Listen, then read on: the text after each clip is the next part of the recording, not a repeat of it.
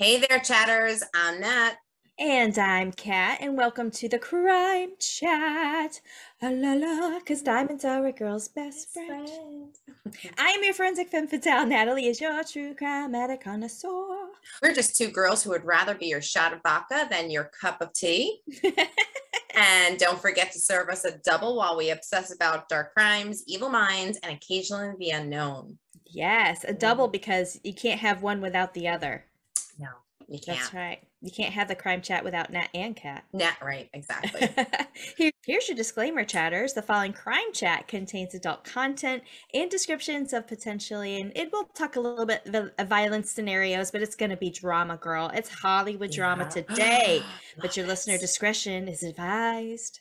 We are so ready for your crime chat. So you Part have two, been baby. warned. Bring the drama on. Yeah, drama, drama llamas all up in here today. Drama llamas. Yes. Yep. Oh my God. So what have you done this week, Kat? So getting ready for a vacay. Mhm. um, I am also uh, Chris and I are halfway through season four of Se- Stranger Things. He is absolutely loving it. So he's like, he said, if we don't finish it tonight, because we're taking off on the plane tomorrow, he's Mhm. going to download the remaining episodes for episode or for season four, so he can watch it while we travel. Did you guys get at least to the second part or you're still in the first No. part? Still in the first part, where I think Okay. we're only on um, episode four. Okay. Oh, good. It's getting good. We got another one. Yeah. My name is Chris, and I'm a Stranger Things addict. yes. Oh What about you? Um, Sweating. sweating my butt off. Yeah, Yeah. So so my AC went, just fixed it. I fixed it in time for us to be sitting here with these Amazing. glamorous wigs. Yes. It it Kat has a tiara on. I do. I've got my tiara. Tara, Tara. my crown, because Oh. Marilyn is the queen of Hollywood. She is. That she is. So, Um, but other than that, I have really, I haven't really watched anything, but I am really psyched for the new movie that came out today, which is Jordan Peele's new movie, Nope. yes. I've seen And previews for it. yeah, and I went, I went on YouTube and started kind of seeing if anybody has any reviews or from the mm-hmm. commercials or something. And they have some serious theories that are crazy because it's about aliens, but they're saying like the aliens turn people into horses or something, something weird. And you know, Yeah. Jordan Peele, that man is just brilliant. So I, Yeah. I'm just so excited, so Yeah. excited. Oh, so on. I, I heard on the radio today actually for Rotten Tomatoes so far, Nope has got is at like a 81, 83%, something like that for Rotten Tomatoes. So And it just got pretty out. good. Yeah, and it just came out. So pretty good review so far. Yes. This, this is technically our bonus episode, right? Yes, it is. It's it is a bonus episode where chatters there is an extra Saturday in the month, so Mm-hmm. we throw in a bonus episode, and it this one just happened to align with our uh, Marilyn Monroe saga. Last week we did Norma Jean. Goodbye, Norma Jean. We talked about when. And Marilyn eh, herself identified the fact of when she was Norma Jean and when she became Marilyn Monroe. We talked a little bit about that story. So if you haven't heard that one, go back and listen to it. Yes. But this one in full is a bonus episode and can only be listened to in full on Patreon. on Patreon, and we're back in our wigs again. Yes, we are. Full so video Marilyn. episodes too. Full video episodes are only available, including uh pictures and all the references, some of the books that I read and referenced in this. I'll include on there too. Girl, I'm so happy you're going over this and you're telling the story to me in crime chat version because it's hard to when I was watching some, what you Yes. part of what you were researching the documentary Yeah. it, it's it makes I get angry because I'm like yeah. oh my god this poor girl I just get angry I'm like you know what no the way Kat was telling the story it was I can understand it better without Mhm. being so like rubbing me the wrong way but Yes. Yes. So thank you for that. okay. Well, I hope to I hope today is, you know, just as um educational and not Mm. emotional. That's it. That's it. Yeah. Uh, okay, so with that, my intro today, I wanted to highlight a little bit more about Marilyn Monroe in pop culture. Okay. I think last time I went over films. Yep. Yeah. So now, for instance, Helen of Troy, her face, her beauty launched a thousand ships. You remember that story? Yes. When it comes to Marilyn Monroe, she didn't launch any ships, but she definitely launched merchandise. Absolutely. And Helen of Troy cannot hold a candle to what Marilyn Monroe till today still does with just her her name and her legacy. hmm Uh, sh- her presence is still felt in pop culture as of today all around the world. Yes. For instance, advertising. The actress's name and image has been used to sell mind-boggling array of products, including clothing, Coca-Cola, cars, cars, cosmetics. hmm Um, one of the most memorable ads didn't use her likeness, so they didn't use her picture or a face. Um, but it was in 1995 and it was for the Vodka Absolut, Yeah. and they called it Absolut Marilyn. Oh, I didn't know that. And neither did I. Cool. I don't think we were drinking 1995. Not legally. Yeah, no, I wasn't. Also, in art, the best known artwork bearing her likeness are the silk screens created by Andy Warhol. Remember Mm, him? He yes. was, uh, he did his famous uh, silk screen of her uh, right after her death in 1962, and that was the pop. You know, the her face and with the the sharp primary colors Yes. around her. Absolutely. Yep. brilliant. He's just Yep. brilliant. He also inspired cosmetics. Marilyn has been the obvious choice to be the face of beauty products over the decades. A popular one is a limited edition 30 piece beauty collection from MAC Cosmetics, which Mm. included nail lacquer, eyeliners, eyeshadow, and lipstick. Do you know this one? No. I've never seen it either, so I have to. No. Maybe it might it might not still be going on, but they launched a major a major one. They had the money to. Nice. Well, of course. Uh, she can also be seen in fashion. In the past, uh, Dolce and Gabbana has offered a Marilyn motif dress and T-shirts. Betsey Hmm. Johnson has created a Marilyn tote Okay. bag. And the Italian luxury label Salvatore Ferragamo, that's the perfume I wear. I love Salvatore. Oh. Um, rolled out his capsule collection of shoes that recreates the Ferragamo footwear worn by, by Marilyn back in the Mm. day. So, okay. it's really cool. Huh. She's inspired nail salons, spas, magazines, movie, television, every everything and everyone. Yeah. Uh, so where do you begin? Okay. So in the movies and television, Ashley Judd and Marina Servino, Saravino, Myra Myra, or Mira. Mira Saravino, Mira- Mira Sorvino. Servino. I know the actress, but I don't know the actress. Yeah. you know what I'm saying? Like Yeah. I kind of know who you're talking about, but I really don't know who you're talking. So they both Mira Sorvino. Mira Sophie. Okay. Um, so they portrayed Marilyn younger and older versions in the Mm-hmm. 1996 movie Norma Jean and Marilyn. I did never seen that movie. Have you? I, I've heard of it, but I, have never saw it. So when I was doing a lot of research, I part of that was, uh, you know, part of pop culture that has used movies specifically that have people that portrayed her, like uh, obviously Madonna right. and Britney Spears. They've all kind of portrayed that diamonds are a girl's best friend with the pink dress and all the diamonds. And, you know, Yes. Madonna's Material Girl Yes. song. Yeah. Um, another actress, I have no idea who she is. Charlotte Sullivan played Monroe in the 2011 Reelz Channel Ministries, The Kennedys. Have you ever seen that? Nope. Never seen either. Mm-mm. Uh, I do know who Michelle Williams is, though. Yes. She played a iconic Marilyn uh, that won her an Oscar nomination. Uh, She Oh. also won a Golden Globe for My Week with Marilyn, which was an amazing movie.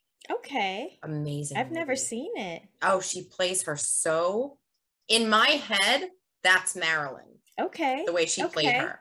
Yeah. Um, unfortunately, James Franco kind of put a damper on the night at the Oscars because he showed up in Marilyn drag. So yeah, he kind of took the highlight away from her, which was Yeah. really messed up. I don't like that. If you're gonna do drag at the Oscars, do it well, or just don't do it all. I I mean, just don't. just don't. I mean, just don't. Yeah, no. Now when it comes to Marilyn, Especially Uh, James Franco. I mean, it'd be different if it was somebody who's known for that, like RuPaul or something, like somebody who's known for that, where it would be more appropriate. yeah. Well, RuPaul would do it. Where no, I mean, RuPaul would do it. He, he would do Yeah. Marilyn Monroe, and and his and his whole everybody who's affiliated with RuPaul would do it to a point where, yes, that's Marilyn Monroe. He just Mhm. had a uh, on his last episode of All Stars. They did a, a Dolly Part uh, Dolly Parton look, and I cannot tell you how much they looked like Dolly Oh Parton. my like I'm looking, I'm like, that's Dolly. Yeah. It's crazy. They're they're just masters at their craft. So yeah. There's one TikTok um, makeup artist that I follow. Her Mm. name is Mama Kerr. She does the ones like all the animals and everything like that. She does Oh. like a panda bear. She's done a dog. She's done, I don't know, just all kinds of. She's done Medusa. Like she's amazing. So Mama Kerr. But she did recently Janet Jackson, Michael Mhm. Jackson, and Britney Spears. On point. Really. Amazing. All right, yes. I gotta check her out. Sorry, we got sidetracked. That's all right. We always get stuff. That's all right. Um, she has, as you know, Marilyn Monroe has literally hundreds of thousands of DVDs and films have been sold with her Sure. in it, yes. even after her death. Yes. Um, Monroe's short life was the inspiration for Elton John's song "Candle in the Wind," which I didn't know this about this song. I just found this out with this research. uh-huh. It first appeared in 1990. It first appeared Yes. in 1973 on "Goodbye Yellow Brick Road." yes. I didn't know about that version. So when you told me because I didn't I did not realize that song was about her and then that prompted me to like look into it and I saw the original one 1973. Yeah. Yeah, but Yeah. like in the 1997 version, the version I'm familiar with, he actually rewrote the song "Candle in the Wind" as a tribute to Diana. Yes. And in 2004, Rolling Stones magazine listed the original song, the 1973 version, hmm as the num as number 347 of the 500 greatest hits of all time. That's amazing. I know. Um, Goodbye, Norma Jean. oh, it's a great song. yes. But that's the thing, like it, it has her name in it. Yeah. So like he he he can he tributed it to Diana, but he didn't say her Yeah. name. Yeah. There was always Norma Jean. Um, my as you know, Madonna plays Oh. um homage to Monroe. Diamonds are a girl's best friend in Absolutely.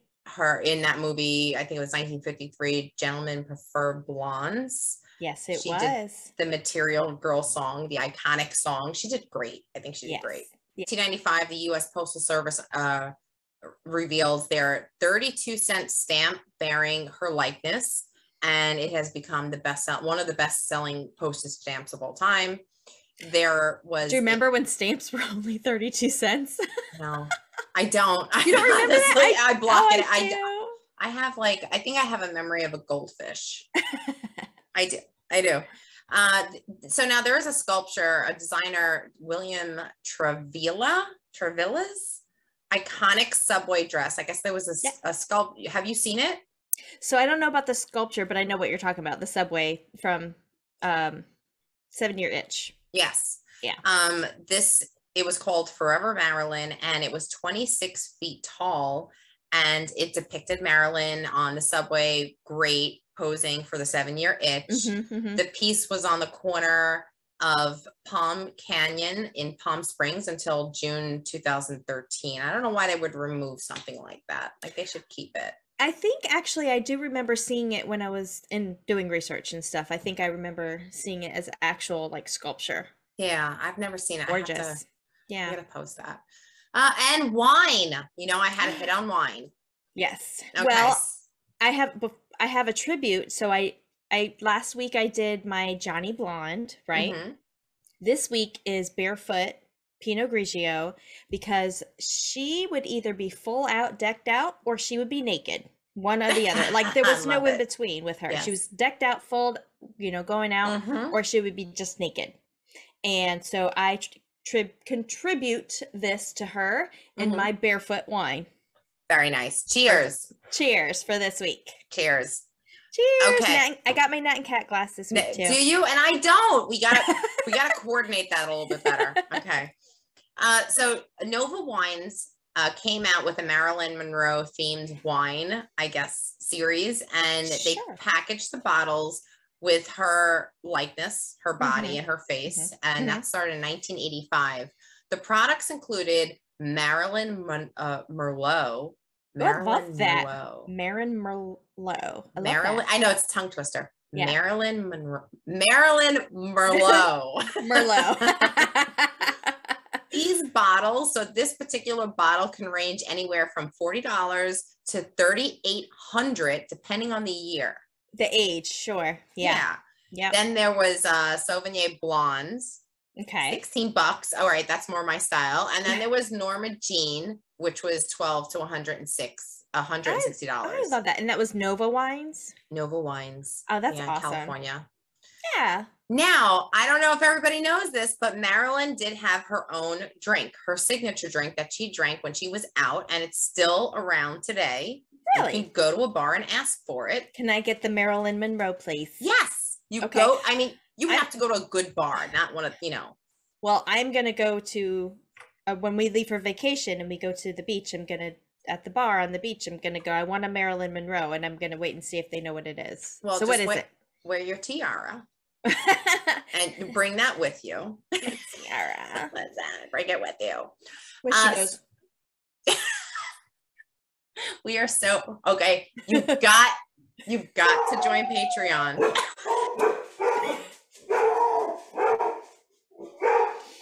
And there they are. This is a Patreon. Look, Crime Chat with Nat and Kat featuring Bella and Biscuit. Hush! You go. Mommy. I was gonna say mommy's the boss, but I told them to go, but they're still barking. Oh this is gonna be all kinds of bloops. It's uh, no, actually, it's not. It's gonna be a full. I mean, yeah, but it's gonna be a good. It's gonna be a good, A good, good video. one for the patrons. A good one for the VIPers. hmm Wait, You're on the beach. Turn to barmaid. butler, bartender. Stop. Get one of those long cigarettes, like with a stick, with the tiara. Yes, Mhm. yeah. and you say you ask for excuse me can i have a marilyn monroe uh, this would be four ounces of champagne one ounce of apple brandy and one teaspoon of grenadine sounds delish It does sound delish. It sounds Uh, amazing. right Sounds like that would pop a mole right back on your face. yeah it's- yes That's amazing. I love all that. I did not know she had a, a drink.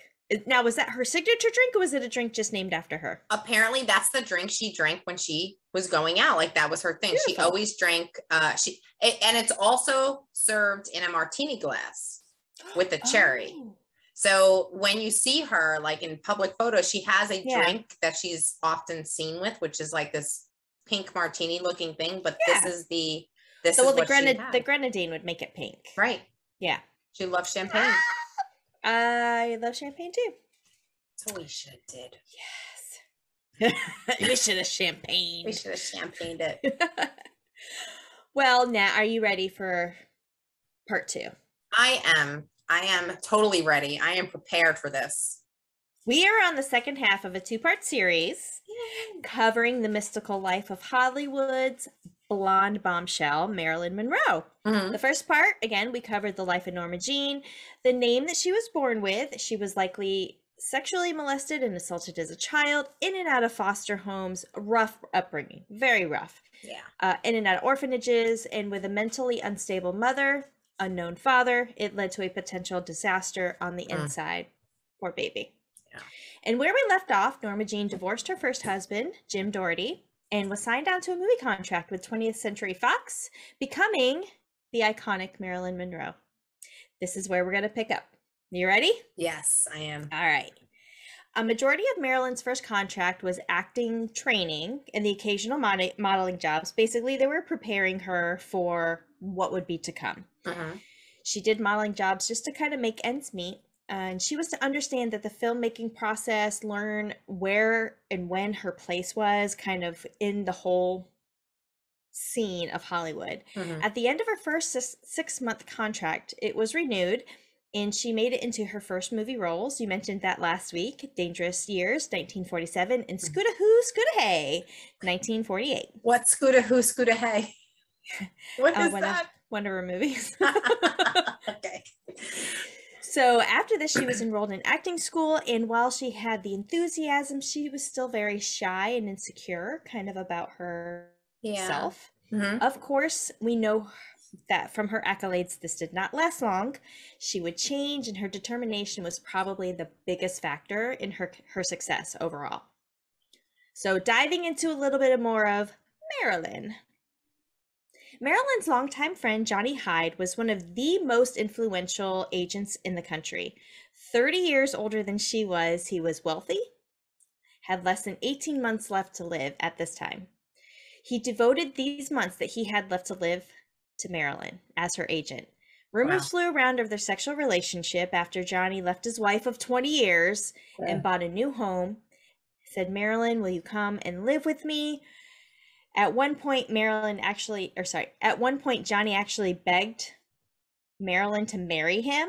And Right. Marilyn said, later would say, quote, I don't love you, Johnny, and it wouldn't be fair, end quote. Like, he was just enamored by her. He was smitten. He was just all about Marilyn at this time in the last year, year and a half of his life. So after a series of heart attacks, Johnny would eventually succumb to his ailments. Mm. Lived on and off with her acting coach Natasha Lytess, who's actually like a Russian-born, moved over to the U.S. Mhm. Interesting for this time frame. Who recalled that Marilyn was absolutely devastated when Johnny died. A week after the funeral, Natasha came home to find a note from Marilyn saying, quote, I leave my car in First Soul to Na- Natasha, end quote. Now, Natasha's freaking out at this point, looking for Marilyn. She noticed a note that was on Marilyn's door to her Mhm. bedroom. Her door was locked, but but the note warned Natasha to not let her daughter enter the room. Natasha broke into the room, finding a naked and drugged Marilyn on her bed, and she said, quote, Marilyn, what have you done? End quote. Oh Natasha. Natasha then pulled green goo out of her mouth. I don't know what that would have been. If it was like the medication and it came out of the capsules and it just made this goo, I'm not sure. But she had not yet swallowed it. And then uh, Natasha also noticed an empty bottle of sleeping pills on the nightstand. So this was supposedly the third attempt of Marilyn to take her own life, if you count two attempts before the age of 19. Oh my God. I didn't know any of that. I didn't know any of that. Okay. either. So wait, so that guy, that really nice guy that was dying, maybe that was like her father figure. You know, like Yeah. she didn't love him, but she did love him. But like she had so there's one movie ah, i'm trying to place it where it's she plays a mistress and she sings the song could you be my da da daddy because everybody needs a da da daddy Okay, you've got to do the crime chat song. Okay. You've got to. so there's a song she sings that in one of her movies and joseph shank uh, was partnered with darryl zanuck when 20th century fox and fox sorry when 20th century and fox films merged and they merged in like the 30s early 40s now last week if you remember i mentioned darryl zanuck how he was signed he signed beachbody tommy zahn because his daughter was really like smitten by him because he was a lifeguard on the beach right Yeah. so zanuck actually did not care for marilyn at all Why? i don't know he just didn't Hmm. care for her That's interesting. It's like the only man on earth. Okay. but Shank, on the other hand, uh, absolutely did.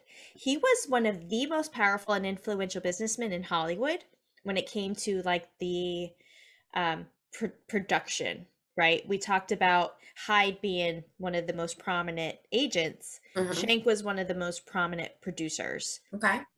He renewed Marilyn's contract in 1948 for $75 a week, which was very which was equivalent to her first 6-month contract. He, she got the same amount. Shank was known to have been infatuated with her. He played one of the biggest roles in the successes of her career. Now, initially, Marilyn denied ever having sexual relations with Shank. However, later, Marilyn claimed to Hollywood columnist James Bacon that she was one of the girls who looked after his sexual needs. She lived in his guest house on his property, Mm-hmm. and they would laugh sometimes about Shank's occasional erections. And now he was in his he was in his seventies then, Oh, girl. but um, he also would comment that it was nice to have her quote unquote on hand should the oppor- opportunity um, arise. Well, no, no pun intended, but you know no, what? every every pun intended. Every pun intended. But you know, 70 years old and still getting, uh, you know, amen. Good for Still him. Good for tail. good for Swank. He's got some skank. so at times she would giggle because sometimes she arrived too late and he went down. Is that another pun? now, Bacon, the uh, columnist, actually became very good friends with Marilyn and knew her very well. He quoted in Summers' book, the the massive book that I just about read every page through, right? Said, quote, I know she was promiscuous in those early days. She admitted it helped, and I had no illusions Marilyn Monroe was after me for me. She liked me, sure, but she was also after all the newspapers my syndicated column would appear in, end quote. So, I mean, sure, yeah, you you make friends, right? Now, while the questioning went on for years about Shank and Marilyn's relationship, Marilyn would have the final word as she responded to a British writer asking if the rumors were true. She said, quote, "They can be. You can't sleep your way to being a star though. It takes much, much more, but it helps. A lot of actresses get their first chance that way. Most of the men are such horrors, they deserve all they can get out of them. End quote. I can only imagine. Remember that little black book from the first part? Yeah. Fact. Yeah. Mhm. So these were just a, a few of the many alleged affairs that was rumored to have she had been part of, specifically with older men. She dated a few few men that were like her age or maybe a little bit younger, but she was just really attracted to older men. Mhm. And as you mentioned, absent daddy, right? Yeah. Yeah. Uh, and so older men with other and other male um, who prominent figures in Hollywood. Now you mentioned in the first part the photography scandal with her nude pictures with Playboy, right? Yeah. Okay, so when Marilyn was broke, struggling 23 year old, she posed Mm. nude to make some money while she was in between in between contracts. Photographer Tom Kelly eventually sold the images as part of a calendar series. Marilyn reportedly told Kelly, quote, You must promise to never tell anyone about my posing for you in the nude, end quote. Oh, and she said, I want you to promise me that you will take pictures so that I won't be recognizable in them.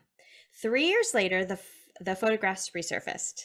Marilyn was contracted by Fox at this time, and someone happened to recognize in Fox that she this rising star was posing nude, right? Mhm.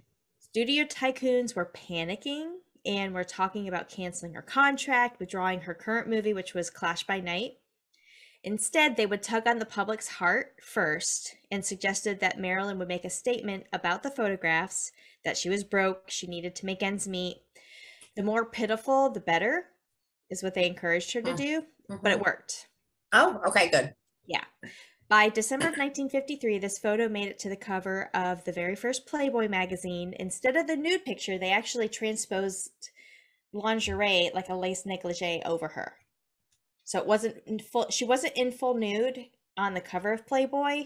They kind of edited it a little bit, Okay. but the inside, you know, the pull out, the inside feature Mhm. was was. It, it was one of those ones that you pull out like three Yes. pages. Of pull. Okay. yeah. okay, so this leads us to her next marriage, uh, number two, Joe DiMaggio. Ooh. Okay. So in 1954, she married baseball star Joe DiMaggio, and the publicity was like out of this world, right? This was mainly due to the fact that they kept their relationship out of the public's eye for about two years in their on on again, off again kind of connection. Now, Joe DiMaggio actually at this time was retired from baseball when they got married. Once they decided to get married, they tied the knot in two days. Wow. Well, they knew each other. Yeah. Okay. Yeah. All right. They had been together, again, I mentioned, for the better part of two years. In announcing the news before leaving for the ceremony, Marilyn called some reporters and she called one of her close friends, Sidney Skolsky. I'm going to talk about him in a little bit, Mhm. but nobody replied. She was, however, able to speak to Los Angeles journalist Candice Rocklin, who asked her about how she felt about getting married. She replied, quote, I've sucked my last cock, end quote. Now, Oh.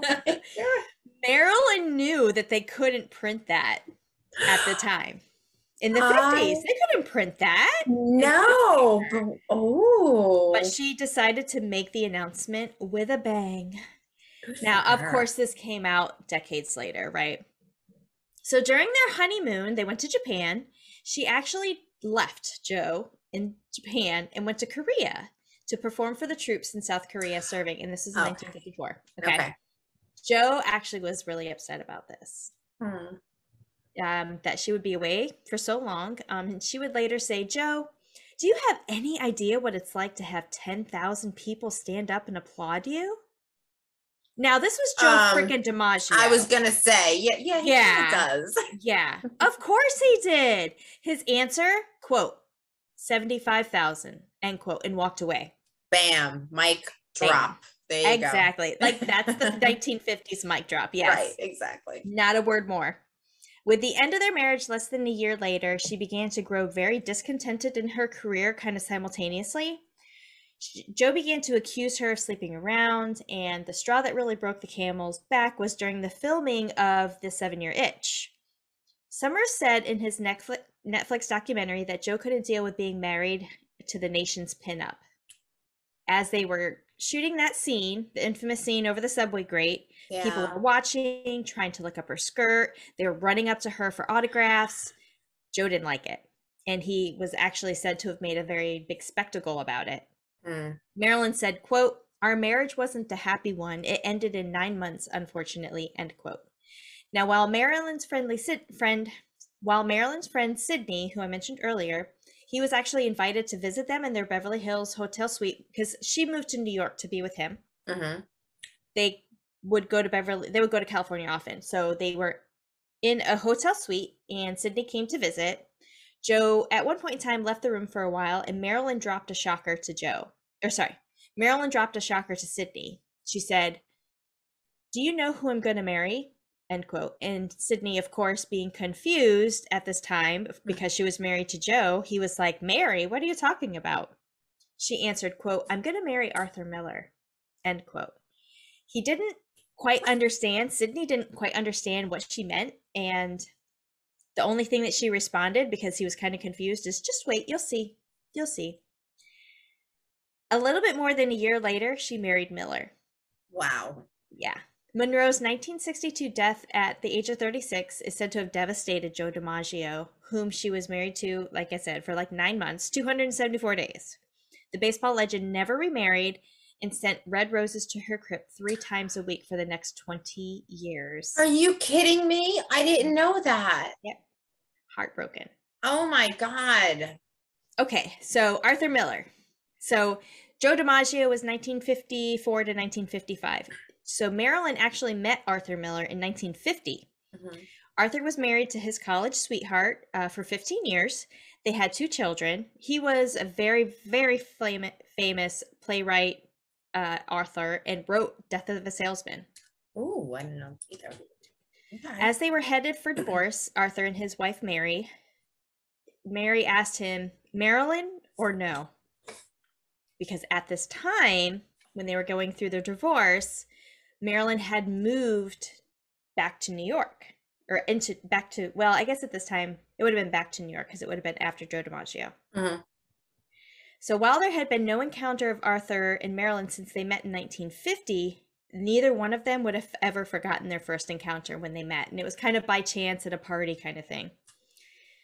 They began an affair as if Mary had already foreseen it. Mary Mhm. had seen something like this happen. So uh, Arthur was about 11 years older than Marilyn, and he would say he was struck by her quote sensitivity and feeling and grasp of reality. End quote. Author Arthur was truly in love and once told a Time reporter, quote, she is the most womanly woman I can imagine, end quote. He admired her honesty, which he would say helps an actress get to the core of their character. She came to crave independence, intelligence, and studied at the Actors Studio in New York, and this is where she started Marilyn Monroe Productions, and you mentioned that last week. Now is forever is quoted on the inside of her wedding ring. And she wrote also on the back of a wedding photograph, hope, hope, hope. Like, this is it. This is wow. the guy. This okay. is my man. Like, this wow. is the one, right? Arthur Miller briefly retired from movie making, and although she co-starred in a Laurence with Laurence Olivier in The Prince and the Showgirl, and he actually wrote that, he followed her to London for this film, and she confided in her acting coach how she found a letter or a note that Arthur, Arthur had written describing how disappointed he was in her and that she was more flawed than his previous wife. Oh my, that's heartbreaking. very, very. He also wrote that she was a whore and an incident Marilyn referred to very often. It's like she would remember this and it was just devastated. Yeah, because she's not exactly whole to begin with. And right. She idolized him to a point where she was saying, like, I I'm gonna marry Jason Momoa. Kat, I'm telling you now. Chatters, you heard it here first. Okay. but is that gonna happen? No, like she she kind of like, yeah, no, yeah. that's terrible. Yeah. That's what they always say. Don't always ask to meet your heroes you may not want to always meet your heroes. Yeah. Because, you know. So, um, Milton Greene was a friend and photographer at Marilyn Monroe Productions. While she was married, she was, a, and he would say that she was a very faithful wife to Arthur. Arthur. She wanted to go home. She wanted to have a baby with him. And she would say at her happiest time in her life, she would describe to Danny, who was Dr. Greenson, we talked about her psychiatrist. Danny uh-huh. was his son she described to Danny in, about a picture that was at the happiest time of her life, and he asked her why. And she was standing there in a picture with Arthur Arthur's father, and she said because she was pregnant. Oh while God. she and this is she was pregnant while she was filming Some Like It Hot. Oh. Unfortunately, she lost the baby and had many miscarriages. She had she had endometriosis. And for you women chatters out there, if you know, you know, you right? Know. Yeah. Not fun. No. Her last film, the drama The Misfits from 1961, was written by Miller specifically for Monroe. However, it was evident there were troubles in their marriage while she was filming this and with Marilyn herself. She would be late to the set, she wouldn't necessarily be in her right mind, Director James Huston said that he talked to Miller about this and that if she continued on this path, she was going to be in an institution or she was going to be dead in the next two to three years. Oh this was 1961. She died in 1962. So he put this on Arthur as her husband yeah. to like, hello, take care of her. Yes. Times that she was in and out of depression. This is where it, it was very obvious to the people on the set that there was abuse of the drugs. She was taking uppers and she was taking downers. And although their marriage disintegrated during this production, uh, Marilyn and Arthur divorced in 1961. Ironically, the same day in January, President JFK was inaugurated into office. Oh. Which leads us to our next topic. Okay. The Kennedys. Yes. Here she was, divorced again, terribly lonely. Yeah. And this is when Marilyn's friend Arthur James said the Kennedys came back into the picture in the fall uh, in the fallout of her marriage with Arthur, Arthur Miller. Okay. Now, going back a little bit, JFK was single in the 1940s and 50s until he married Jackie in 1953. Mm-hmm. He was having relationships with a Danish journalist, Inga Arvad, actress Gene Tierney, and during this time as senator, he had an affair with Gunilla von Post, who later wrote that the future president tried to end his marriage to be with her before having any children with his wife.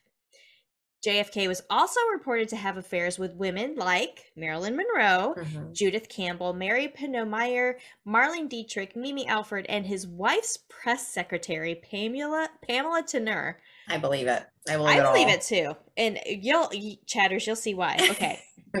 so Marilyn see, he's a whore. No, he's a whore. no, he's a whore. I hate that word. he's a concubine. he's a what do we call it? A harlot. A harlot. I love that word. I love. All right. Okay, that's a good word. So Marilyn's affair with JFK started in the mid 50s. Frequently go to California and use the Malibu Inn and drink at a place called Malibu Cottage. And JFK got away with staying there with Marilyn, walking out on the pier, being together because at this time he was a senator in New York. He wasn't known in California. Right. Right. right? So Marilyn's friend James described JFK as, quote, just some smartass rich kid's son that became a senator, end quote. Who knew he would be the president of the United States? oh my God. I wonder if that bar is still open. We should go. Malibu Cottage. Let's go. All right. All right, let's do it. The Bobby Kennedy fling started around 1961 after her fallout with with Arthur Miller. Okay. The meeting place was at the Kennedys' brother-in-law's house in Malibu, California. Their sister Pat was married to actor Peter Lawford, and this was at the Lawford home in Malibu. Peter was a member of actually of Frank Sinatra's Rat Pack. Marilyn would stay on occasion at the Lawfords. The Lawfords threw famous, very famous parties, and uh, various Kennedys would attend. Discretion, not part of the decor. It was very open. Ooh, okay. Peter Lawford essentially would pimp out the Kennedys in front of anyone, to include Dean Martin's wife, actor Dean Martin, his wife Jean, what? who attended many of these parties, and she said Bobby was a grabber. What? Wait a minute. Bobby was a grabber. He would grab the breasts. The, just walking by to people. But Bobby was a cutie too. Well, I mean, I guess that doesn't make it okay. No, it doesn't. but you know what? If Jason Momoa wanted to grab me, I'd be like, okay. okay. so Jean Martin, Dean Martin's wife, would say that um, he would grab the breasts, and he's there. The Kennedys in general, JFK and Bobby Kennedy, would their approach to women was just tacky and corny. Yeah, and they took after their father, Joe Kennedy. And you probably have heard of this that Joe Kennedy told his sons, quote, get laid as often as you can with as many women as you want, end quote. Have you ever heard that? No. You never heard that before? No. Oh my gosh. Yes. Oh my God. Now, on one wow. occasion, Marilyn would tell Danny, again, her therapist, Dr. Greenson's son, that she had to meet the Kennedys at the Lawford house in Malibu because she had some political questions to ask. She took out a piece of paper, she started writing down the questions. Wow. Okay. When she got to the house, she sat with Bobby, took out her notes, asked some questions, and then at one point, Bobby got up, called Daddy, Mr. Joe Kennedy, and said, Guess who I'm sitting with? I'm sitting with Marilyn. Do you want to say hi? It was just like a weird thing, right? Yeah, so, she's she's on display now. Yeah. Marilyn would also talk to Joan Greenson, which was the therapist's daughter, Danny's sister, about boys just in general and mm-hmm. relationships mm-hmm. and stuff. And they were, about, were probably right about the same age. Marilyn would tell Joan about this man that she was absolutely enamored by and only referred to him as the general. This was actually Attorney General of the United States, Robert Kennedy. And she only t- she only said the general, the general, the general. And he was married, I'm assuming. Yes. yes. Now, obviously, the Kennedys also had enemies. There's a lot of assassinations, right? Uh-huh. Those who wanted dirt on both Bobby and Jack, which he was also referred to, JFK was also referred to Jack uh-huh. as Jack, included the mafia man, Jimmy Hoffa, yes. right? Yeah. Former cop turned private investigator Fred Otash worked for Hoffa. He was who also was charged to target Robert Kennedy. They had a vendetta for each other. The Kennedys had a vendetta for Hoffa. Hoffa had a vendetta for the Kennedys. Uh-huh. Hoffa wanted to neutralize Kennedy, and he and was hated because he was the Attorney General. And there's a clip in the documentary that's on Netflix of Robert Kennedy and Hoffa going like as it's seated in the Senate, like going back and forth. Really? Okay. Like just very tense. Ash was hired by Hoffa to find out what both Kennedy's relationships were with Marilyn, because at this point there was rumors. They decided to use electronic devices and set them up in Lawford's house in Malibu, known as quote unquote the Kennedy Playground. Otash said he placed devices in the carpet, chandeliers, ceiling fixtures, and then tapped the phone lines as well. One of his employees, John Danoff, said he listened to Marilyn and the Bostonian accented JFK, Mm-hmm. which was very obvious at the time. Uh, he called he uh, so JFK would call Marilyn Marilyn, and Marilyn would call JFK Prez. Hey Prez. So some of the recorded information include bedroom conversations with Marilyn and JFK. They heard cuddly talk, they heard them taking off their clothes, and then sex acts in the bed. They also wired up Marilyn's house and said Bobby was there many times. They made more recordings of Marilyn with Bobby than actually with JFK, and she was actually more enamored with Bobby than Jack. Oh, okay. Now, May 19th, 1962, the infamous Happy Birthday, Mr. President. At a Mhm. very large party at Madison Square Garden celebrating Mhm. Kennedy's 45th birthday, Mhm. right? Then the man who headed the 1982 review, so 20 years later, I think I mentioned this last week, 20 years later, they reopened her investigation, right, of her death. Yes. and they looked Mhm. into it. Okay. So the 1982 review, former assistant direct, uh, district attorney Ronald Carroll was quoted meeting with Summers, the guy who wrote the book and is part of that Netflix series, Mhm. saying, quote, my job was to look for evidence of murder. Carroll said, and quote, I didn't find any. There were pieces of information that might not have been might not have thrown light on aspects of Marilyn Monroe's final days, her involvement with the Kennedy brothers, for instance, but that was the biographers and the historians. It wasn't my job. It wasn't the assignment that I had. So he knew that there was this affair that was going on. Yeah. He knew that the Kennedys might have been involved, but that wasn't his job. His job only was to find out if it was murder, if it was suicide. Mhm. Okay, so back to the 60s now. It was a very intense time and the onset of communism across the Mhm. globe. Now, Marilyn often talked about geopolitical issues with the Kennedys and cabinet members. Her ideologies aligned with the left, and she was investigated by the FBI Counter Espionage Department under Security Matter C, or SMC, C meaning communist. These documents were kept classified for more than 60 years Oh. Okay. some of which were dated 10 days prior to her death. Quote unquote, foreign intelligence matter designation under B1 exemption of national security. So they were seriously looking into Marilyn Monroe, and I'm going to get into it in a, here in a second.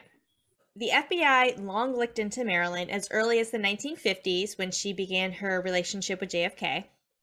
She was married to Arthur at the time, who was supposedly also a communist and allegedly joined up for a while in the Communist Party. They say Arthur strongly influenced Marilyn as well to join this leftist communist party. right. Right. Now, nuclear war was also a constant threat at this time in the communist plan for world domination. March 1962. Five months before her death. Sorry, I had to do quick math in my head. Five months before her death, she went to Mexico. Now, her her her therapist, her psychiatrist, Dr. Greenson, encouraged her to buy her own place, and she Okay. did. okay. January of 1962, she bought her own place. So March, she goes to Mexico and she's starting to look for authentic furniture. While shopping for this furniture in Mexico, uh, she just purchased a nine, 2,900 square foot home, hacienda style. Mhm. She met with a gentleman that was uh, Frederick Vanderbilt Field, the great great grandson of railroad tycoon Cornelius Field. Field lived in Mexico for years because he was kicked out of America for being a communist. Mm. But he was on hand in Mexico to show her around. The FBI was concerned that this was no ordinary meeting. They talked about political conversations. Marilyn told him about conversations that she had with both Jack and with Bobby. And the FBI was watching and listening the whole time. Leading up to this, Marilyn's relationship with both JFK and RFK was at risk because of her drinking, her abuse of prescription drugs, and the need mm-hmm. for psychiatric counseling. So the FBI was like, we need to watch this person you know, our our country's leaders are going to have a fling with this lady. She's rich and famous, but she's got issues, Yeah. right? Yeah. So intelligence agencies would soon realize that Marilyn was probably the wrong person to be that close to the Kennedys. Marilyn spent 10 days in Mexico, shopping, socializing, drinking too much. It appeared to be a very harmless vacation trip. But on March 6th, four days after Monroe got back to Los Angeles, a senior FBI official in Mexico sent Director J. Edgar Hoover a four page report, quoting two unnamed people close to her, and it said Monroe had, quote, associated closely with certain members of the American Communist Group in Mexico, present and or past members of the Communist Party, USA, and their friends associates who shared common sympathy for communism in the Soviet Union. During the course of his visit of this visit, mutual infatuation arose between Monroe and Field, and it was obvious that the subject was completely enamored with Field as well. She said the subject thinks that Field is rich, stable, intellectual, and dependable. End quote. Now, this is all in their report that came yeah. out 60 years later. It was declassified. While in Mexico, the FBI learned that Marilyn chatted about the night she met Bobby and a long political conversation occurred. She told that a gentleman named Jose Bolaños and Field, her friend, that they that she had debated US policy on Cuba with Bobby Kennedy. Ah. No foreign policy issue is more sensitive than Cuba in 1962. Yeah. Cold War, Fidel Castro's in power. He says, Hey, Russia, back me up. Can you send me some nuclear missiles less than 90 miles away to Florida? Right? So Bobby Kennedy was directing secret American attempts to overthrow Castro at this time. This was the Cuban Missile Crisis. Uh-huh. And anything he said on the subject would have been of interest to Cubans, Soviets, any other communist party, right? And there were some American communists in Mexico City where Marilyn went. And as the documents indicate, they were also in touch with Soviet embassies. So we're talking spy shit now. Yeah, yeah. Oh my God. Two weeks after the report of Marilyn reached the FBI headquarters, March 22, 1962, Director J. Edgar Hoover went to the White House to talk to President Kennedy, JFK.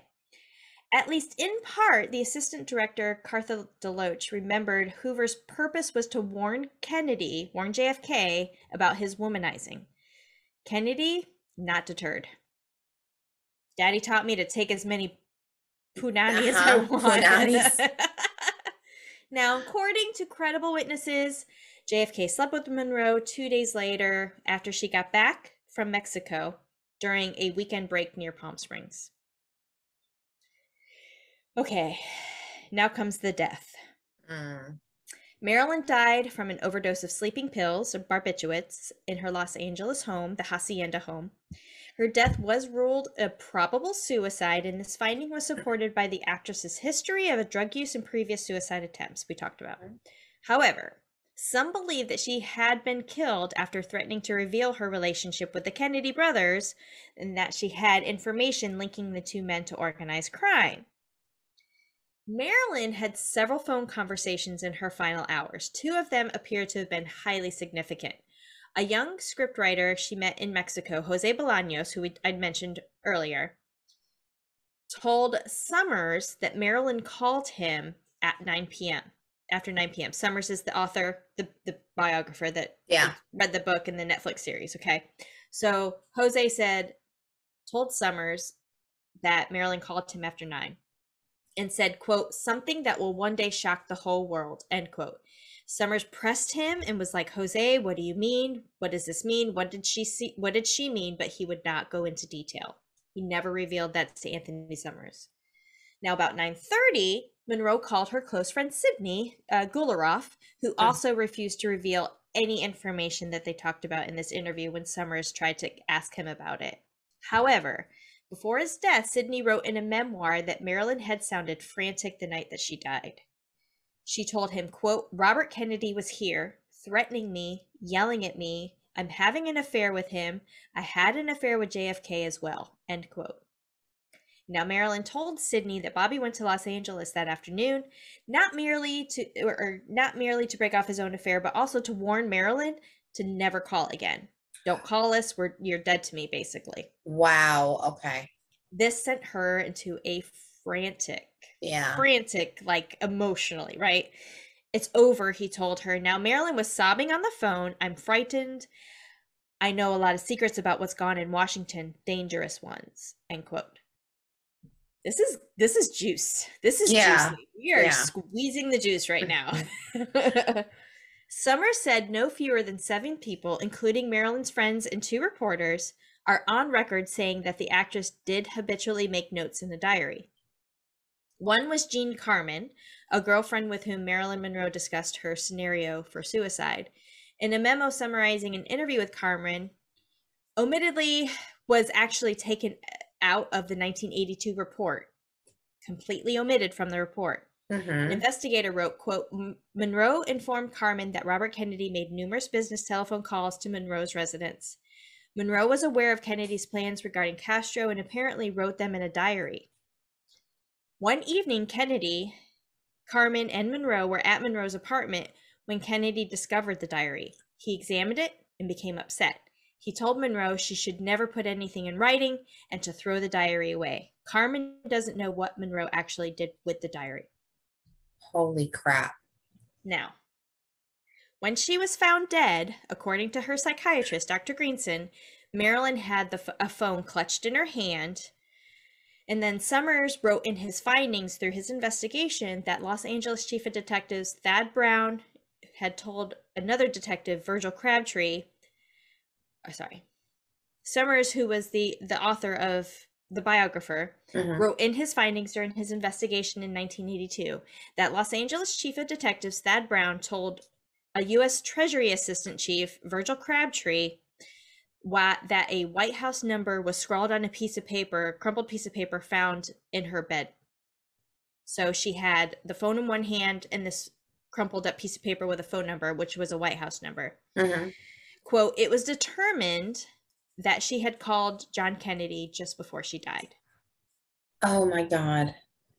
The last evening, President Kennedy was in Cape Cod enjoying a break the White House switchboard patched calls through to him there. So she called the White House and then the White House patched a call to him. Presidential phone log shows that the early following the morning at 9:04 East Coast time, 6:04 West Coast time, Kennedy took a call from Peter Lawford's home in California, and the two men talked for some time. Now this was the following or this was the previous evening, right? Kennedy, back at his friend's ranch, spent the day horse riding and playing football. And when news of Marilyn Monroe's death came up, his host remembered that they discussed it, quote, lightly in an amusing way, in an amusing way. Most of the documents that were requested for Summers' investigation were declassified and redacted.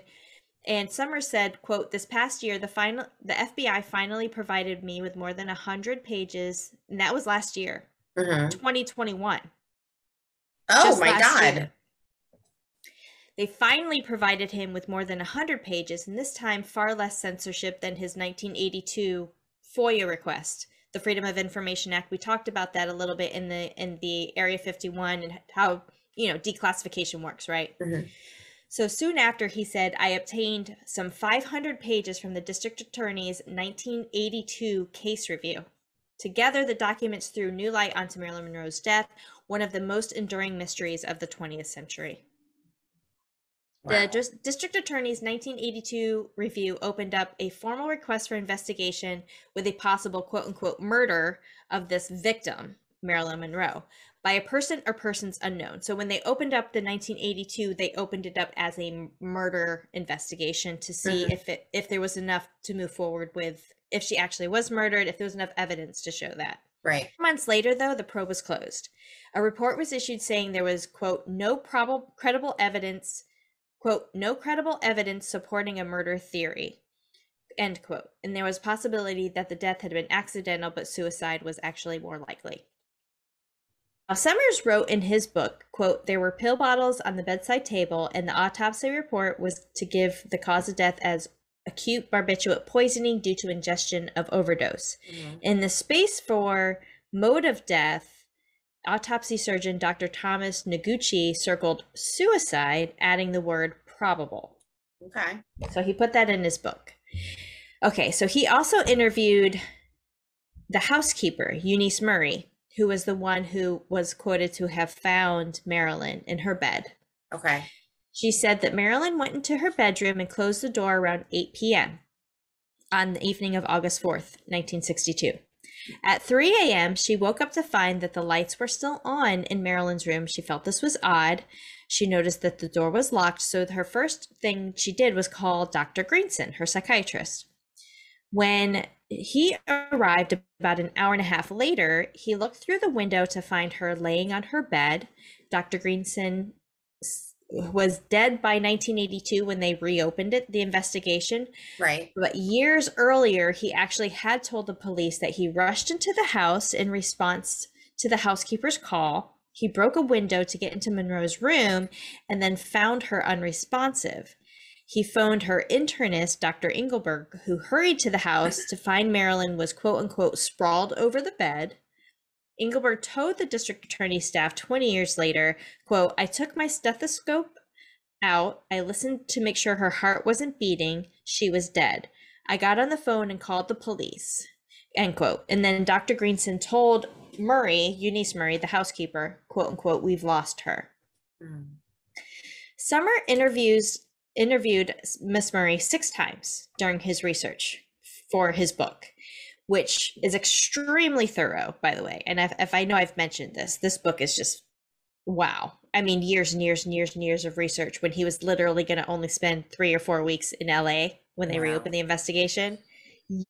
For the most part, during Miss Murray's interviews with Summers, she stuck to her story the whole time. Now, in their last conversation in 1985, she did a an interview for BBC. The camera crew was starting to pack up. Summers was there, when the 83 year old Murray put her head in her hands and she started to cry and she said, quote, why at my age do I still have to cover this thing? It became so sticky that the protectors of Bobby Kennedy had to step in and protect him. End quote. Now she wow. like murmured this at the end of an interview. Wow. Okay. Now doctors claim that Marilyn was found dead around 3:30 in the morning. And this is their testimony. This is what it all came out to as the official, right?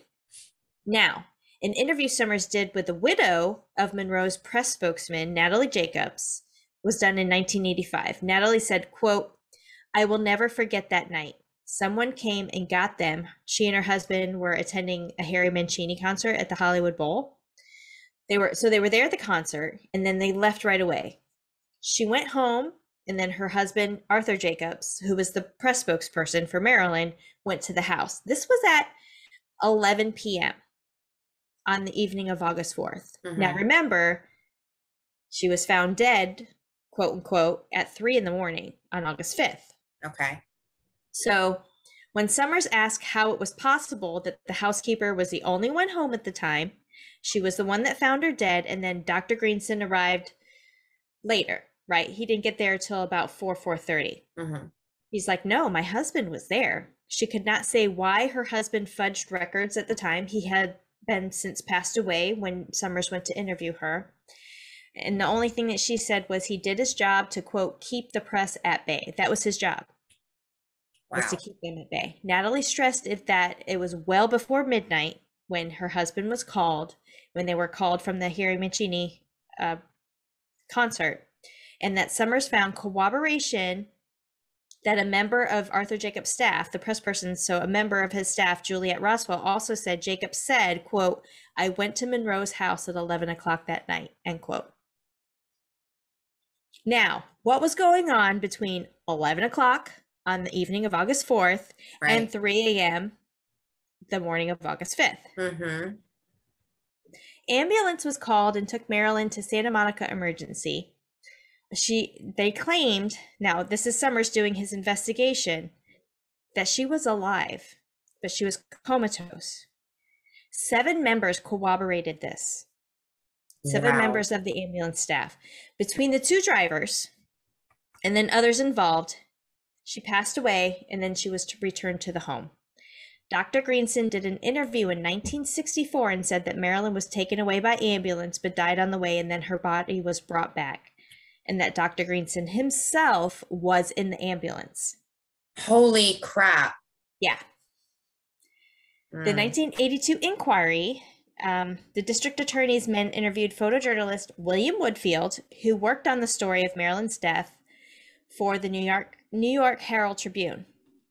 Woodfield managed to talk to Dr. Greenson on the phone months after her death and recorded the conversation. Struggling to answer several questions, Dr. Greenson ended the call with a very kind of like just outburst. He Mhm. said, quote, I can't explain or defend myself. Without revealing things I just don't want to reveal. It's a terrible position to be in to say I can't talk about it. I can't tell the whole story. Talk to Robert Kennedy. End quote. What? What? Wait a minute. What? Exactly. Now, when Summers asked Danny, Dr. Greenson's son, about this, he declined to answer. He said, I'm not going to talk about it. Hilda, Dr. Greenson's wife, said that Dr. Greenson told her, I don't want to burden the family with this knowledge, so I'm not going to tell you what happened. Oh my god! I told you this was like drama llamas were going to Where's the everywhere. diary. Oh. Oh, we'll get into the diary. Okay, We're going to get into the diary. Okay. Giving me chills. Now, Reed Wilson was most one of the most effective eavesdropping personnel in the U.S. and surveillance expert. He worked for Fred Otash, and I mentioned Fred Otash was hired by Jimmy Hoffa, right? Mhm.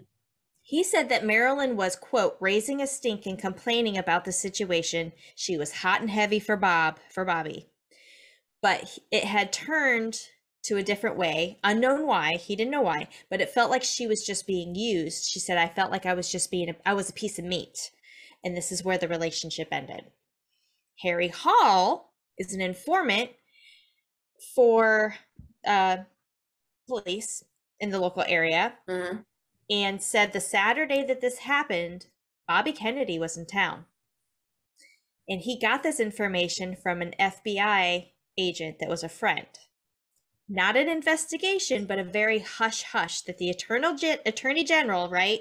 He's Mhm. the Attorney General is the boss of the FBI over the over the Department of Justice. Right. You're not going to invest, investigate the chief of chiefs. No. And by the way, his brother, who's over him, is the president. but mic drop. exactly. So everything was very hush hush. Now, the district attorney's review in 1982 briefly covered the relationship between Bobby and Marilyn and deflected that the theory of the theory that he was at her home on the day of her death. Quote, saying in the report, there is no evidence that he was in Los Angeles. And the newspaper placed him in San Francisco that weekend. In fact, Oops, there it is.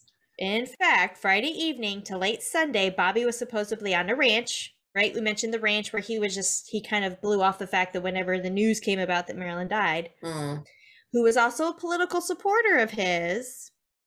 From there, sources claimed, however, he indeed did make a trip from San Francisco to Los Angeles on the evening of her death. Okay, Daryl Gates. I've, I've mentioned so many characters in this.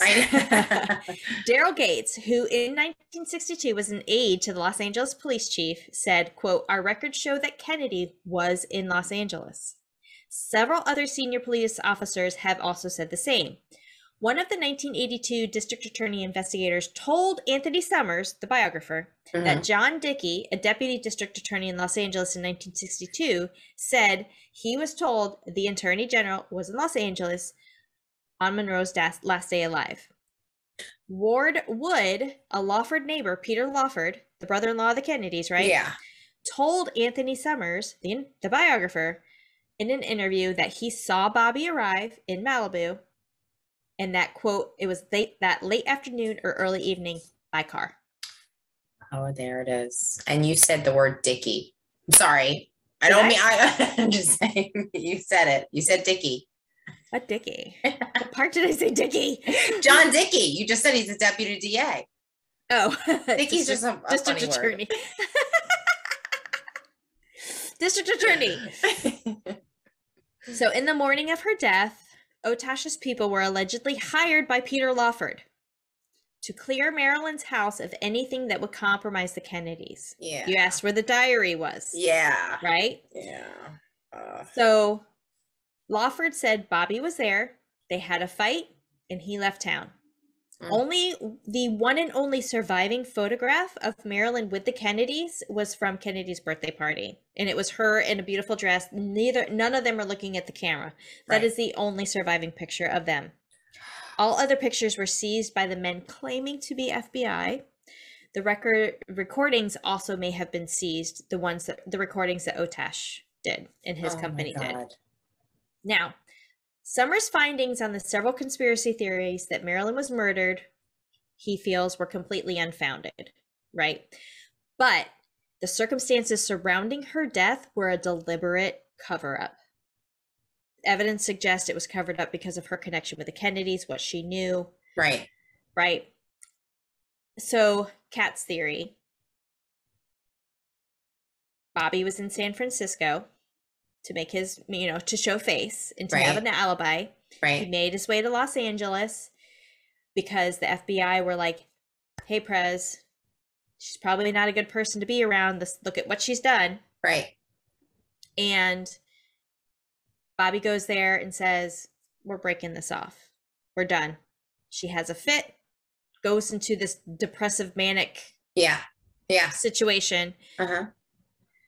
He says at one point in time, I I can't remember if I get into it or not. I know I read it where he said, "Where is it? Where is it?" And this was on the recording that they found. Where is Right. it? The diary. Where is it? Yeah. Okay. So, in her last interview before her death, she said, quote, "If I'm a star, then the people made me a star. No studio, no person, the people." Right. End quote. And that just goes to point the legacy of this woman. Yes. And, and well, and also the the Kennedy legacy is what killed her. Because think about it, the government at the time probably had plans for Robert to be the next president. Sure. You know, it was John, and then it was Robert, Yes. and she was she was She was fun. in the way.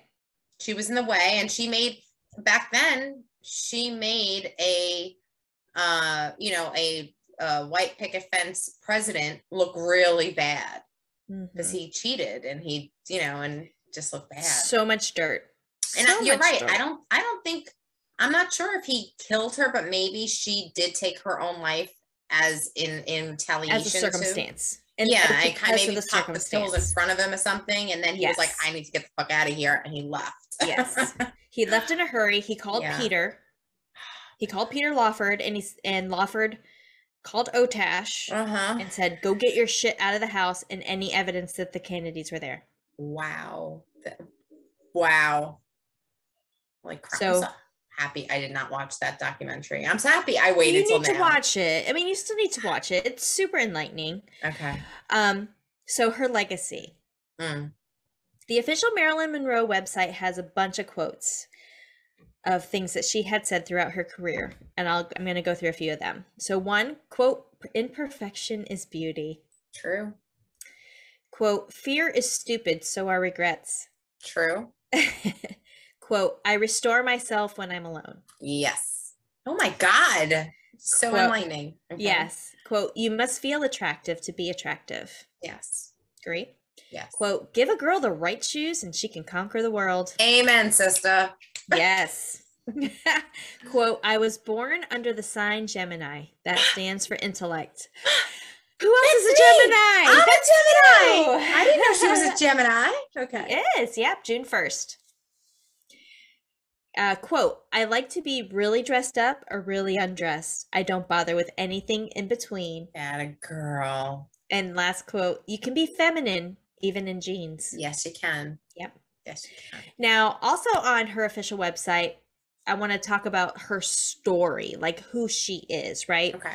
She gave her money to charity. She loved dogs. She loved all living things. She was a huge advocate for March of Dimes. Earnings from the premiere of The Prince and the Showgirl went to a milk fund for babies. Oh. She admired Abraham Lincoln and she had actually a picture of him that she took everywhere she moved. She had she took with him. She uh, admired his civil rights movements, which she Hmm. also practiced. She was intelligent and she loved to read, cook, and listen to classical music. She also, as you mentioned earlier, was a style icon. The dress Mhm. that she wore when she sang Happy Birthday to JFK in 1962, only three months before her death, was auctioned off at 1.2 million m- Yes. million dollars, making this dress the most expensive personal dress uh, sold at auction. Another iconic dress she wore for the movie Seven Year Itch, standing over the grates, right? That dress Mhm. that just Yeah. flowed with the air, sold for $5.6 million, making it the most valuable movie costume of all time. You kidding me? Who No. paid five point six million? Somebody who can afford it, not RuPaul. us. Maybe he can fit his button in. Maybe he did it. oh my god.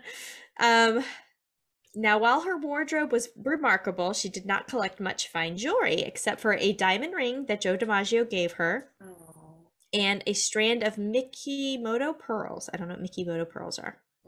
me neither. they sound fabulous. And then of course her hair is almost as iconic as she is, right? The wigs. Mm-hmm. Her hair. There's so many things as you mentioned that have like are off of her look. Mhm. She was a very serious actress. And in many movie manuscripts, she underlined, circled, wrote notes on the side to make sure that she captured the essence of the character that she was portraying at the Mhm. time.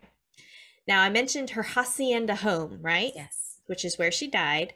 She lived there only about six months. It sold for $7.2 million in 2017. Wow.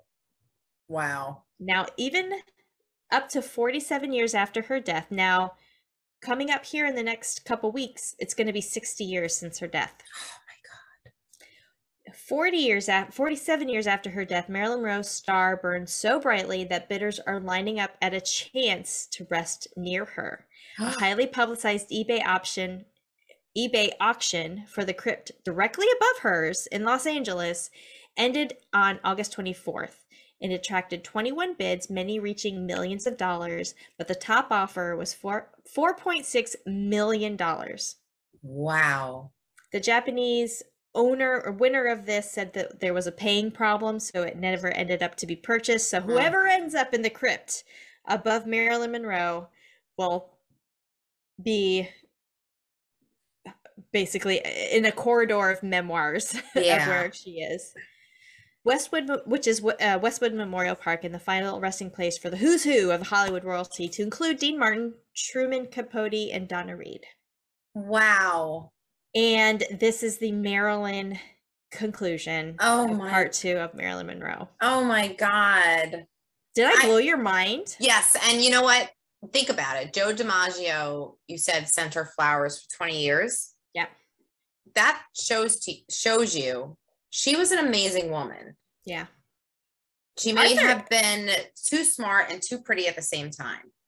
So when after she died, Arthur Miller never did any in, any interv- interviews, and with Anthony Summers, the biographer, he wrote him a very kind declination to basically say, "I will never speak of anything that has to do with Marilyn Monroe." Good, good. Because you know what? How dare he call such a precious broken soul a whore? Who the? F- mm, I'm gonna stop. I don't think it's appropriate for you to ever call your wife such a term. Just Yes. not okay. And ooh, but so wow the conspiracies right so i think so and i think because it wasn't until last year that the fbi released the redacted in 500 pages Yeah. and so anthony summers in march of this year did a huge article in reader's digest about it he redid his book and then the netflix series came out that all has to do with the findings that came out from this 500 pages that the fbi released detailing the information, including his investigation that he did since 1982. So for the last 40 years. And that's why he's, I feel he is the most prominent biographer of her life. yes. And like I said in part one, nobody ever knew the true, no one person ever knew the whole story of Marilyn. It was very bits and pieces yeah. all put together. And I think Anthony Summers just did a phenomenal job in putting that all together Yeah. because while it could have been an accidental overdose or intentional overdose, maybe because she had attempted it previously, she thought she would survive and it was more of um, a reaction Yeah. Yeah. To- I agree. the Kennedy situation and being basically cut off by the Kennedys. Yeah. She had been a part of the Kennedys' life for almost for a decade essentially, Right. especially JFK. Yeah. I definitely think uh I'm not saying they killed her, but I think that Robert oh, yeah. was probably in the room when she sure did something to herself and he she, needed she he took wanted to, pills. Yeah, he wanted yeah. to be president. He's like, clean this mess up. So the theory goes that after Bobby left, she was distraught. She called JFK. Yeah. He was in Cape Cod at the time. They patched it through, had a conversation. Then, first thing in the morning, he gets a phone call from Peter Lawford. Lawford explaining what happened to JFK. Mm-hmm. Bobby at the time went back to San Francisco.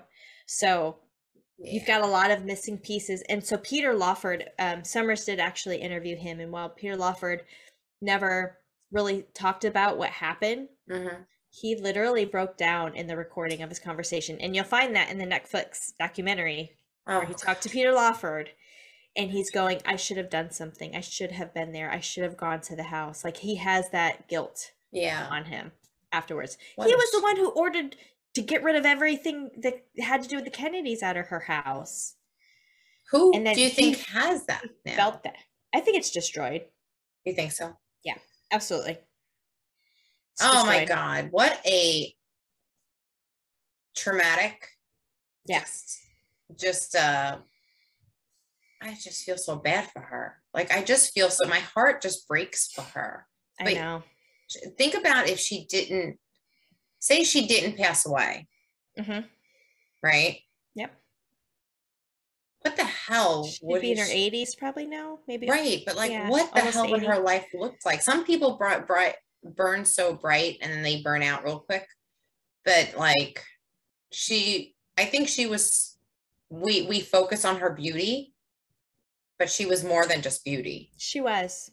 And she wanted to make herself more than yeah. that. Now, and uh, admittedly so, she knew that, you know, having maybe sexual relationships on the onset of her career, but when she decided to focus so much when she went to the actor studio yeah. to learn and she was married to arthur miller at the time or dating arthur miller at the time it was around right around that time frame she took everything in there to heart and wanted to just be the best actress that she could be.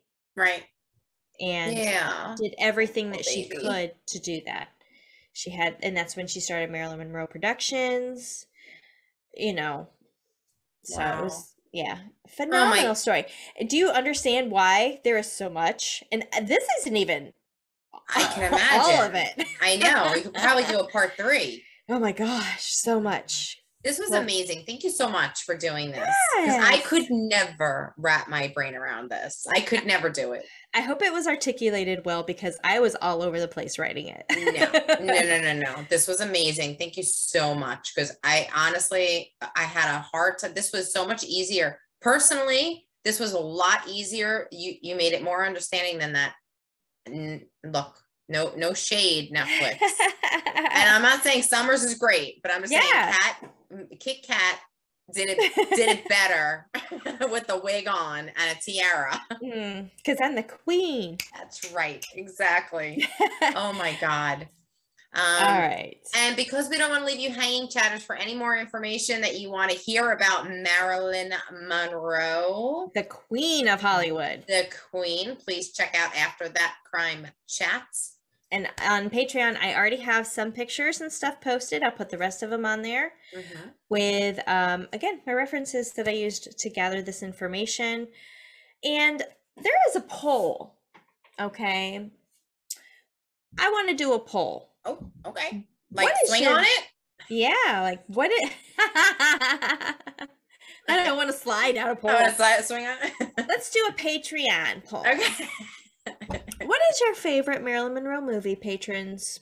VIP chatters. Yes. Give us their best. and then it. I also want to do a poll in part one where you said number one is Eleven's father. I want to see who believes that. Oh, it's it's I I listen. Marilyn Monroe can kind of sit there and like uh, tell you tell us who she's gonna marry. I'm gonna tell you what's going to happen next on Stranger Things. I'm tuned in. I'm tuned in. Tell Chris. Did you tell Chris that? Yes. What did he say? Well, not yet. No, no, no. I haven't told him that yet. Okay. I'm going to see because he's now just introduced to number one, where he's like, "Who the fuck is this guy?" Okay. Okay. Okay.